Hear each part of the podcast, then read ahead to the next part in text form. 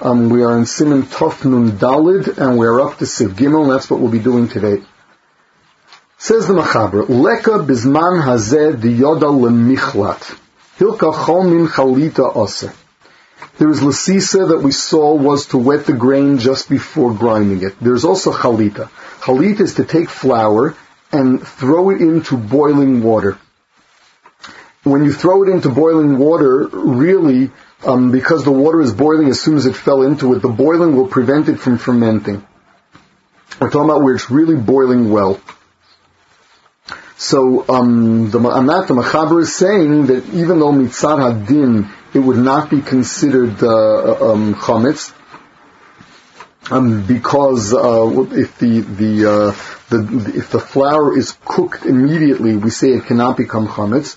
We are afraid that the water wasn't boiling well enough, and therefore the uh, the um, the flour did become chametz, and therefore we're not allowed to do it.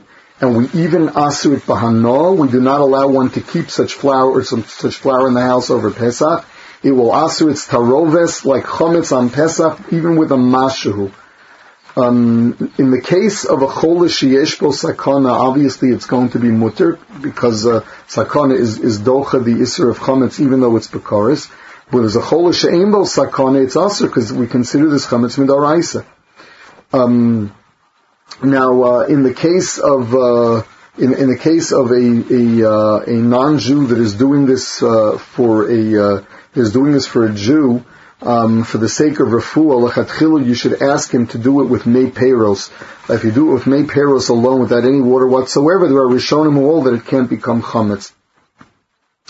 Um, the Magen Avram actually is mistapik if we consider it chametz gomer to the extent of asering it b'shehi and b'hana, but the Mishnah Berurah's maskana seems to be that we will consider it chametz gomer manish.